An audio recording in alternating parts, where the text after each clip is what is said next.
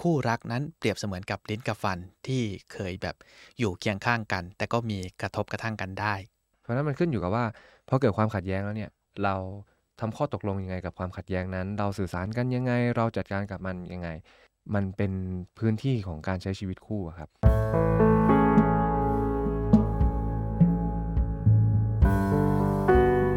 คุณกำลังฟังออจิตพอดแคสต์ และคุณไม่ได้อยู่คนเดียว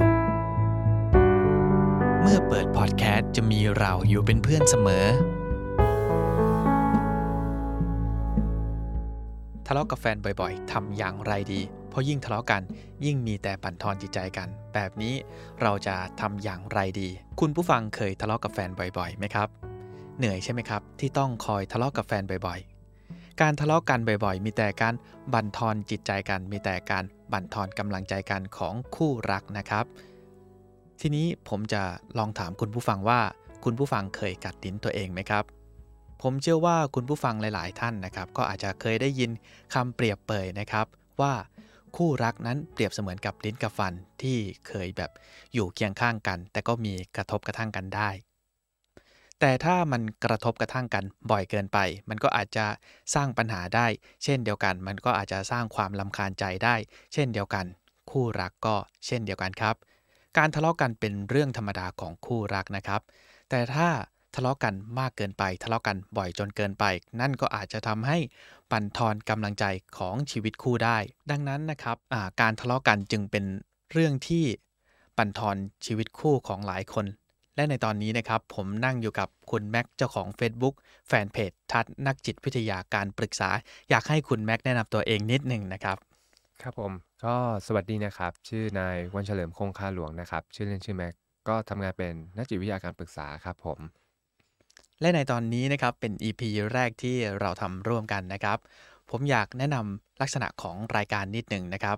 รายการนี้นะครับเป็นรายการที่ออจิตนะครับร่วมทำกับ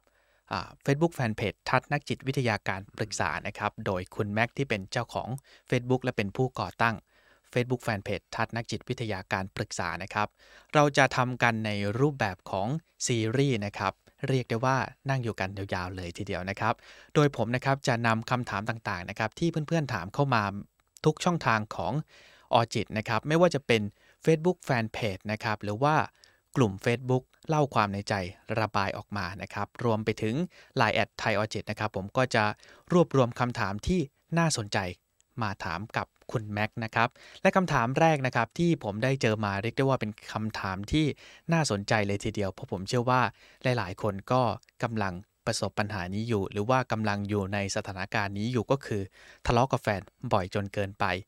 การทะเลาะกับแฟนบ่อยจนเกินไป มันก็จะบั่นทอนกำลังใจนะครับ ก็อาจจะทำให้คู่รักหลาย ๆ คู่ อาจจะมีอาการเบื่อเซ็งที่ทะเลาะกับแฟนได้นะครับ ทีนี้ผมอยากจะปรึกษากับคุณแม็กครับว่าถ้าเราทะเลาะกับแฟนบ่อยมากเลยเนี่ยนะครับ ไม่ว่าจะเป็นเรื่องเล็กเรื่องน้อยนะครับ เราทะเลาะกันในหลาย ๆ เรื่องเลย เราจะมีวิธีการรับมือกับการทะเลาะกับแฟนอย่างไรดีครับได้ได้ เรามาขยายความคำว่าทะเลาะกันก่อนนะครับ จริงๆการทะเลาะกันเนี่ยอาจจะเป็นอีกเลเวลหนึ่งนะครับ ถ้าพูดถึงธรรมชาติในความสัมพันธ์นะครับ จะมีสิ่งหนึ่งที่เรียกกันว่าความขัดแย้งเนาะครับเมื่อเราอยู่ในความสัมพันธ์นะครับ ไม่ว่าจะเป็นพ่อแม่ลูกครอบครัวเพื่อนหรือใครก็ตามแต่เราย่อมมีความขัดแย้งกันเป็นเรื่องธรรมดานะครับ เพราะนั้นพออยู่ในความสัมพันธ์แบบแฟนคู่รัก การมีความขัดแย้งกันก็เป็นเรื่องธรรมดาเหมือนกัน เพราะนั้นมันขึ้นอยู่กับว่าพอเกิดความขัดแย้งแล้วเนี่ย เราทำข้อตกลงยังไงกับความขัดแย้งนั้น เราสื่อสารกันยังไง เราจัดการกับมันยังไง ซึ่งถ้าเกิดตรงเนี้ยมันมีความโครงเคลงมีความไม่แน่นอน หรือไม่ได้รับวิธีการในแบบที่มันสมูทมากๆ มันก็จะนำมาสู่การทะเลาะกัน ซึ่งการทะเลาะกันก็จะเป็นแบบมีเลเวลต่างๆ แยกออกมาอีก เพราะฉะนั้นจะเห็นได้ว่า การทะเลาะเกิดขึ้นจากความขัดแย้งก่อน อืบางคู่เนี่ย การจัดการกับความขัดแย้งคือการทะเลาะกันก็มี เพราะนั้นมันก็จะมีหลาย ๆ วิธีเนาะทีนี้พอเรากระโดดข้ามมาในจุดที่ถามว่าเอ๊ะทะเลาะกับแฟนบ่อยทำยังไงดี ก็อาจจะต้องย้อนกลับมาก่อนว่าเเวลาทะเลาะกันอะเราทะเลาะกันเรื่องอะไรอือย่างบางคู่ก็เป็นเรื่องแบบเล็กๆน้อยๆบางคู่ก็เป็นเรื่องใหญ่ซึ่งตรงนี้ผมอยากบอกว่าจะทะเลาะเรื่องเล็กเรื่องน้อยเรื่องใหญ่ ไม่ค่อยมีนัยยะสำคัญ เพราะว่ามันเป็นพื้นที่ของการใช้ชีวิตคู่ครับ เราไม่ไปวิพากษ์วิจารณ์ในส่วนตรงนั้น ประเด็นสำคัญของเรื่องนี้มันอยู่ที่ว่า พอคุณทะเลาะกันแล้วสิ่งที่ตามมามันคืออะไร คุณเข้าใจกันมากขึ้นไหม ความสัมพันธ์เป็นยังไง และสิ่งสำคัญก็คือ คุณตอบรับอีกฝ่ายยังไงเวลาทะเลาะกัน อย่างบางคู่เงี้ยครับ ทะเลาะกันเรื่องใหญ่ไม่เลิกนะฮะ แต่จะมาเลิกกันเวลาทะเลาะกันเรื่องเล็กๆอืมเช่นแบบนัดกินข้าว มาไม่ตรงนัดเลิกเลย อ๋อคใช่รับครับ แต่พอทะเลาะเรื่องแบบใหญ่มากเงี้ยทำธุรกิจแบบว่า ขาดทุนหลายแสนเนี่ยทะเลาะกันใหญ่โต แต่ก็ไม่เลิกก็ยังอยู่กันดีอืมเพราะว่าครับทุกคนก็มีวิธีการที่แบบ จะจัดการกับมันในรูปแบบต่างๆ ที่แตกต่างกันออกไป เพราะฉะนั้นผมว่าเวลาเราจะตั้งคำถามว่า เอ๊ะ ทะเลาะกันแล้วอะทำยังไงดีอืมตัดคำว่าบ่อยๆออกออกไปก่อน ครับอืมบ่อยๆมันเหมือนเป็นแค่ความถี่อะครับ ใช่ใช่ครับ สุดท้ายถ้าเกิดเราไปตั้งว่าทะเลาะบ่อยๆทำยังไงดีวะ นั่นแปลว่าเรากำลังตั้งคำถามกับความถี่ ไม่ได้ตั้งคำถามกับสิ่งที่เกิดขึ้นในไม่ได้ตั้งในประเด็นของความปัญหาสัมพันธ์ใช่ไหมครับอ่าใช่ครับ เหมือนแบบทะเลาะบ่อยๆทำไงดีอะเออเออเฮ้ย ฉันงี่เง่านี่หว่างั้นฉันไม่งี่เง่าจะได้ไม่ทะเลาะบ่อยๆทั้งทั้งๆที่นั่นไม่ใช่ปัญหาด้วยนะอ๋อมันก็ครับจะซุกปัญหาไว้ใต้พรมอีกทีหนึ่งอย่างเงี้ยครับเหมือนเราไม่ได้แบบไปจัดการปัญหาจริง ๆ มันเลยทำให้เรารู้สึกว่า เออจบแล้วแต่จริงๆนั่นไม่ใช่ปัญหาครับปัญหาก็คือคุณขัดแย้งกัน คุณทะเลาะกัน แต่แค่ว่าปัญหามันเกิดขึ้นบ่อย แล้วคุณก็รับรู้ว่าการเกิดปัญหาบ่อยๆ เป็นปัญหาของคู่คุณอืมคุณรู้สึกว่าการมีปัญหาบ่อยๆ เป็นปัญหา คุณก็เลยจัดการกับปัญหาที่เกิดขึ้นบ่อยๆ แต่ไปจัดการที่ความถี่ไม่ได้จัดการที่ตัวปัญหาอีกทีหนึ่งอืมครับเออถามว่าได้ไหมแบบเนี้ยก็ได้ถ้าอยู่ได้ก็คือโอเคเลยครับ แต่จากประสบการณ์ผมนะ หลายๆ คนมักจะอยู่ไม่ได้ หรือถ้าอยู่ได้ก็อยู่ได้ไม่นาน เพราะสุดท้ายแล้วความจริงก็คือปัญหามันไม่ได้หายไปไหนครับครับมันก็อยู่ตรงนั้นไปเรื่อยๆเรื่อยๆเรื่อยๆมันไม่ใช่เรื่องที่แบบ เกิดขึ้นแล้วก็จบ เกิดขึ้นแล้วก็จบ แต่มันคือเรื่องที่เกิดขึ้นแล้ว แล้วมันก็ยังอยู่ตรงนั้น แล้วมันก็ส่งผลต่อไป มันเหมือนเป็นเอ่อคราบสี เหมือนเป็นตะกอนที่ตกอยู่ในใจเรา อย่างสมมุติว่าวันหนึ่งผมไปกินข้าวกับแฟนอย่างเงี้ยครับ เกิดทะเลาะกันเรื่องอาหารนู่นนั่นนี่ ถ้าจบได้มันก็ดีครับ แต่ถ้าเกิดแบบมันจบไม่ได้ เขาอาจจะแสดงออกว่ามันจบ แต่สิ่งมันก็จะกลายเป็นความคาใจอ๋อแล้วแบบจดจำว่าวันนี้มีอันนี้นะ แล้วก็แบบอาจจะทิ้งระยะเวลา แล้วก็แบบมันก็จะซ้ำซ้ำซ้ำอย่างนี้ครับเออ มันจะไม่เอ่อจะบอกว่าเหมือนแคแค้นก็ได้ แต่ว่านั้นอาจจะเป็นแบบน้ำหนักที่มากเกินไป ผมพยายามสื่อสารให้เห็นว่า ถ้าเราเอาปัญหาเก็บไว้ใต้ผม มันมันไม่เคยหายไปครับ มันอยู่ตอ๋รองนั้มันนเหมือนอัดอั้นอยู่ในใจใช่ไหมครับ ใช่ครับ แล้ววันหนึ่งมันก็จะยิ่งแบบทวีคูณมากขึ้นเรื่อยๆเรื่อยๆเรื่คอรัยบๆเออจากตอนแรกมันก็แบบอาจจะอยู่ที่ล็อกหนึ่งล็อกสองล็อกสามล็อกสี่สักพักไอ้ล็อกตรงเนี้ยมันเริ่มกองรวมกัน มันเริ่มรวมตัวกันมากขึ้น จนแบบมันหนักขึ้นใหญ่ขึ้นเพ ราะฉะนั้นมันจะไม่ใช่แค่หนึ่งแค่สองแค่สามแต่มันจะเริ่มกลายเป็นหนึ่งบวกสองบวกสามบวกอ๋อสี่แล้วพอมัดรวมเป็นก้อนใหญ่ปุ๊บก็ได้ก้อนหนึ่งแล้วพอมีอีกพาร์ทหนึ่งได้อีกก้อนหนึ่งทีนี้ไม่บวกแล้ว อันนี้คูณแล้วฮะเออมันเอามาทวีคูณกัน แล้วพอถึงจุดจุดหนึ่งจุดที่อันตรายเลยก็คือจะเป็นจุดที่เหมือนแบบทนไม่ไหวระเบิดออกมาแล้วก็แบบสาวทุกอย่างที่สะสมมาแล้วก็สาดใส่อีกฝั่งตุ้มอ๋อทีเนี้ยนะครับครับเลยจุดที่แบบจะเข้าใจละ มันจะเป็นจุดที่เหมือนแบบ ฉันรู้สึกอัดอั้นและเจ็บปวดเหมือนฉันถูกทำร้ายอะเออแล้วฉันรู้สึกเจ็บเออ ครับแล้วเราก็จะชอบทำให้อีกฝ่ายเจ็บ เพื่อให้ได้รู้ว่าเราเจ็บยังไงอืมแต่จคริงๆบเราอยากเรียกร้องให้เขาทีเรานั่นแหละ แต่ว่าตอนนั้นมันด้วยห่วงอารมณ์ที่มันหนักๆเราก็เลยสาดทุกอย่างใส่เขาออกไป ซึ่งถ้า recovery กันได้คำดาวอารมณ์ได้ดีแล้วกลับมาคุยกันเป็นเรื่องที่ดีนะครับแต่ถ้าไม่ได้มันก็จะเป็นแบบจุดที่แบบโอ้ทะเลาะใหญ่โตเลยเหมือนที่ผมบอกตอนแรกว่าการทะเลาะกันก็มีเลเวลในแบบของมันอ่าเพราะฉะนั้นเวลาเราทะเลาะกันบ่อย ๆ เราอาจจะมีเทคนิคดูง่ายๆว่า ไอ้คำว่าบ่อยๆของเราเนี่ยเรื่องไหนบ้างที่บ่อย เรื่องไหนบ้างที่ไม่บ่อย แล้วมันมีกี่เรื่องถี่แค่ไหน คือแยกหมวดออกมาก่อนเพื่อง่ายเนาะในการแจกครับแจง แล้วหลังจากนั้นค่อยดูว่าในแต่ละเรื่องอะเป็นยังไง แล้วก็ค่อย ๆ แก้มัน แต่เวลาแก้แนะนำนิดนึงครับว่าอย่าพยายามแก้คนเดียว ต่อให้มันรู้สึกว่าเราผิด แต่ก็อย่าแต่ก็ให้คุยกับอีกฝ่ายด้วยอืมเพราะว่าเราไม่ควรแบกความสัมพันธ์เอาไว้คนเดียวครับความสัมพันธ์เป็นเรื่องที่ ไม่เคยมีอยู่มาก่อน แล้วมันเป็นคนสองคนที่มาสร้างขึ้นมาอีกทีหนึ่งนะสเปซตรงนั้นเนาะครับในความสัมพันธ์แบบคู่รัก เพราะฉะนั้นแล้วตอนสร้างอะคุณยังสร้างด้วยกันสองคนเลยทำไมตอนแก้คุณถึงแก้คนเดียวล่ะครับทำไมคุณถึงแบกคนเดียวล่ะ อืมเพราะฉะนั้นมันควรจะแบบมามาด้วยกันก่อน อืมซึ่งจะจบแบบไหนผมก็ไม่รู้นะ แต่ถ้ามันมาด้วยกันช่วยช่วยกันคุย มันก็อาจจะจบอืมเพราะเราไม่รู้ด้วยซ้ำว่าจริงๆแล้วอีกฝ่ายตกตะกอนไว้จริงแค่ไหน หรืออาจจะไม่คิดอะไรเลยอืมแต่พอเราคุย เขาอาจจะบอกว่าอ๋อจริง ๆ เราไม่ได้คิดอะไรเราปล่อยวางไปแล้วเรื่องนั้นเราเราเข้าใจเธอ หรือจริงๆมันอาจจะแบบตกตะกอนอยู่ แต่พอคุยแล้วแบบแบบเออว่าจริง ๆ เธอก็เธอก็ take serious นี่หว่า มันก็เลยแบบไม่ได้อะไรแล้ว มันอาจจะแบบถูกปล่อยไปในช่วงเวลาที่คุยกันก็ได้อย่างเงี้ยครับอืมอืมเพราะฉะนั้นก็หลักสำคัญของเรื่องนี้ ผมใช้คำว่ากับดักแล้วกันอย่าไปติดกับดักกับความรู้สึกที่แบบตัวเองมีปัญหาบ่อยๆ เพราะคนชอบไป take action กับ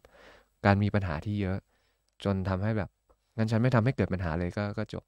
เพราะเรื่องบางเรื่องถ้าเป็นปัญหาก็ต้องยอมรับครับว่าเป็นปัญหาอืมแล้วคแก้รับมันอย่างตรงไปตรงมา แก้ไม่ได้ก็ต้องยอมรับว่าแก้ไม่ได้ ก็ต้องอยู่กับปัญหานั้นใช่อยู่กับความเป็นจริงของปัญหานั้นและเงื่อนไขในอืมชีวิตคเรารับอย่างเงี้ยครับ ถ้าอืมสรุปก็คือการซ่อนปัญหาไว้ใต้พรมตรงนี้ก็ก็อาจจะไม่ใช่วิธีทางที่ดีเสมอไป ถ้าเกิดว่ามีปัญหาเกิดขึ้นแล้วเราก็พยายามที่จะซ่อนไว้เก็บไว้คนเดียว ใช่ครับ มันอาจจะมีคนที่เหมาะกับวิธีนี้อยู่ได้กับวิธีอ๋อนี้ ครับ ใช่ครับ แต่ไม่ได้หมายความว่ามันคือวิธีที่ทุกคนก็จะใช้ได้อืมันหมายมมันไม่ได้หมายความว่าวิธีนี้จะดีที่สุด จริงๆ มันไม่มีวิธีไหนนะครับที่ดีที่สุด ก็มีแค่ว่า เราเงื่อนไขของเรา คู่รักของเราคอมมิชเมนที่เราสร้างร่วมกันเนี่ยครับ มันเหมาะกับวิธีการไหนเท่านั้นเอง เราก็แค่เลือกวิธีการที่เหมาะกับ คู่ของเราอย่างเงี้ยครับอืมอืมครับโดยการค่อยๆคลี่ปัญหาออกมาดู แล้วก็ค่อยๆ ลองทำความเข้าใจ ลองดูว่ามันเป็นยังไง อืม เพราะแต่ละคนก็แก้ปัญหาไม่เหมือนกัน แต่หลักสำคัญผมก็อยากวางไว้ว่า อย่าพยายามทำอะไรคนเดียว ให้อีกฝ่ายเข้ามามีส่วนร่วม อย่างน้อยไม่ต้องให้เขาช่วยแก้ปัญหา แต่ก็พูดคุยกันว่ามันเป็นแบบนี้ดีกว่าอืมเพราะอะไรอมันย่างเป็เงี้นยครับชีวิตคู่นะครับเราก็ใช่ต้องครับอ่าแก้ปัญหาด้วยกันทั้งคู่นะครับอืมเผื่อบางเรื่องอาจจะเป็นอาจจะมีปัญหาจากอ่า คู่รักของเราก็ได้ หรือว่าอืมอาจจะเป็นตัวเราก็ได้ บางทีเราก็ต้องอ่าต้องรับรู้ทั้งสองฝ่าย อันนี้คือน่าจะเป็นวิธีอืมที่ค่อนข้างที่จะโอเค ใช่ไหมครับใช่ครับ แล้วก็ผมพูดด้วยความเป็นธรรมและความเป็นกลางอะครับ เวลาเราสร้างความรักมันไม่ได้แปลว่าทุกอย่างจะสวยงามสวยหรูแล้วจบแบบ happy ending อืมครับต่อให้เรามีความปรารถนาที่จะ happy ending แต่ถ้าอีกฝ่ายเขาไม่ได้มองแบบเรา มันก็ยากที่จะเป็นไปได้อืมเพราะฉะนั้นเวลาอยู่ในความสัมพันธ์ทุกคนมักที่ผมเจอนะมักจะตั้งธงว่าต้องไปถึงปลายทางตรงเนี้ย ต้องอันเนี้ยต้องอันเนี้ยต้องอันเนี้ยต้องอันเนี้ยมันต้องแบบต้องเยอะมากจนบางครั้งมันเราลืมความเป็นจริงของโลกนี้แปลว่าความสัมพันธ์สร้างได้ก็จบลงได้ มันอยู่แบบนี้ได้ก็ลดระดับลงได้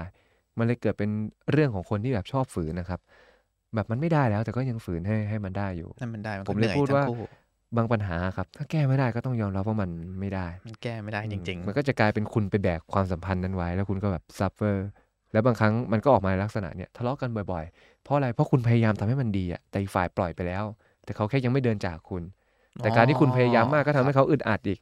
แล้วเขาพออึดอัดใจเขาไม่อยู่กับคุณก็อยู่ไม่ได้ มันก็ทะเลาะทะเลาะกันไปเรื่อยครับอืมแต่เราจะเราก็จะรับรู้ว่าเออเนี่ยทะเลาะกับแฟนบ่อยอะแต่จริง ๆ ปัญหาจริง ๆ มันไม่ใช่ทะเลาะกันบ่อย ปัญหาจริงคือใจเขาไม่อยู่แล้วอ๋อแล้วเป็นเราครับที่ไม่ยอมปล่อยอย่างเงี้ยครับอืมถ้าเราไม่ได้คลี่หน้าตาปัญหามาดูปุ๊บ เห็นไหมว่ามันจะกลายเป็นคนละเรื่องกันเลย แล้วมันก็จะพาปัญหาของเราไปไกลมาก พาความทุกข์ของเราไปไกล สุดท้ายความความทุกข์ก็อยู่กับเราครับ อืม เราต้องจัดการกับความทุกข์ในใจ ก็ต้องดูก่อนนะครับ ว่าปัญหาจริง ๆ คืออะไร อืม ครับ ก็ถ้าสรุปนะครับก็คือว่า อ่า การทะเลาะกันจริง ๆ แล้ว ให้เราโฟกัสไปที่เรื่องทะเลาะมากกว่าความถี่ดีกว่าใช่ไหมครับอ่ามองไปที่ความขัดแย้งที่เกิดอ๋อขึ้นนะครับความขัดแย้งใช่เพราะว่าใช่ครับการทะเลาะเป็นอีกเลเวลหนึ่งของความขัดแย้งอืมแต่ถ้าเราทำได้ดีเราก็จะเป็นคู่รักที่เข้าใจกันมากขึ้น เพราะไม่มีคู่ไหนที่แบบไม่ขัดแย้งกันเลย ไม่ทะเลาะกันเลยอืมอืมว่ากันว่าอ่าความรักเนี่ยจะมีความสุขได้เมื่อคุณเติมเต็มโมเมนต์ดีๆให้แก่กันและกันอ๋อแต่มันจะคงอยู่ไปได้นานเท่าไหร่ ขึ้นอยู่กับความเข้าใจที่คุณมีให้แก่กัน ซึ่งถามว่าจะเข้าใจได้ยังไง ก็ต้องผ่านความขัดแย้งตรงนี้ด้วยแหละครับอืมอืมครับเพราะทุกคนก็มีข้อดีข้อเสียเนาะจุดเด่นจุดด้อยใช่ครับมันคงแบบ เอ๊ะคุยกันมาปีหนึ่งคบกันแล้วแบบอยู่กันอีก 30 ปี ด้วยต้นทุน 1 ปีตลอดชีวิตคงไม่ได้ต้องคงเป็นปเพราะคนเราก็ไม่ได้เติบโตและเปลี่ยนแปลงกันทุกใช่ทุกๆวันครับอืมก็ต้องทำความรู้จักเรียนรู้กันไปเรื่อยๆ เป็นการวิ่งมาราธอนนะครับอือืมมรักก็เหมือนกันวิ่งมาราธอนเพราะต้องใช่อยู่ด้วยกันอ่าอาจจะผ่านช่วงเวลาที่ยากลำบากด้วยอืมแต่ก็อ่า ตรงนั้นเป็นเหมือนบทพิสูจน์เรื่องของความรักด้วยอืมนะครับใช่ครับใช่เหมือนถ้าเขาไม่เลือกที่จะไม่ปล่อยมือเราเงี้ยครับการจะอยู่กันไปตลอดชีวิตก็มีความเป็นไปได้ แต่ถ้าเขาไม่ได้เลือกที่จะอยู่กับเราและเลือกที่จะปล่อยมือเราเนี่ยครับมันก็เป็นมันก็เป็นไปไม่ได้อยู่แล้วอืมครับมันยังมี fact ข้อข้อนี้อยู่ที่ว่าความรักของเรามันไม่มีทางจบแบบ happy ending ร้อยเปอร์เซ็นต์อืมครับ ก็ถือว่าได้ข้อสรุปที่ ดีมาก ๆ เลยนะครับ แล้วก็เป็นข้อสรุปที่น่าสนใจมาก ๆ เลยนะครับครับสำหรับผู้ที่กำลังเผชคิดว่ากำลังเผชิญปัญหานี้อยู่นะครับ ก็ถ้าให้ผมสรุปนะครับก็คืออ่าเรื่องการทะเลาะกันนะครับ มันเป็นเรื่องธรรมชาติธรรมดาของชีวิตคู่นะครับ ก็อาจจะมีอ่ากระทบกระทั่งกันบ้างนะครับ หรือว่ามีความเห็นที่ขัดแย้งกันบ้าง จริง ๆ แล้วไม่ใช่แค่เรื่องของคู่รักนะครับ เรื่องของครอบครัวนะครับ รวมไปถึงเรื่องของการเมืองจริง ๆ แล้วก็ก็มีความขัดแย้งกันมันเป็นเรื่องธรรมดาของมนุษย์นะครับ ที่อืมอาจจะมีความใช่เห็นที่ครับแตกต่างกันนะครับ ขอแค่นะครับทุกครั้งที่เราทะเลาะกัน เราควรที่จะลองพยายามที่จะปรับทำความเข้าใจกันนะครับ แล้วก็อย่าใช้ความรุนแรง หรืออย่าใส่อารมณ์นะครับ เพราะสิ่งที่เราทะเลาะกัน สิ่งที่เราขัดแย้งกันในวันนี้ ก็อาจจะทำให้เราเข้าใจกันมากขึ้นในวันพรุ่งนี้นะครับ ขอบคุณมากครับคุณแม็กครับ ครับผมยินดีครับ ครับผมอยากจะ อธิบายก่อนนะครับว่าสิ่งที่เราพูดมานะครับ ก็จะเป็นเรื่องราวอาจจะไม่ได้เจาะลึกมากนะครับ เป็นแบบเบื้องต้นเท่านั้นเอง ถ้าเกิดว่าเพื่อนๆฟังแล้วรู้สึกไม่สบายใจ เราต้องขออภัยณที่นี้ด้วยนะครับ หรือถ้าเพื่อนๆรู้สึกว่าปัญหาที่อยู่ในใจฉันไม่ได้ดีขึ้นเลยนะครับ เราก็อยากแนะนำว่าจริง ๆ แล้วสิ่งที่เราพูดมาเป็นเพียงแค่เบื้องต้นเท่านั้นเอง ถ้าเกิดว่าเพื่อนๆรู้สึกไม่สบายใจ หรือรู้สึกว่ามันไม่ได้ดีขึ้นนะครับ การพบผู้เชี่ยวชาญอาจจะเป็นทางเลือกที่ดีทางหนึ่งนะครับ ออจิตพอดแคสต์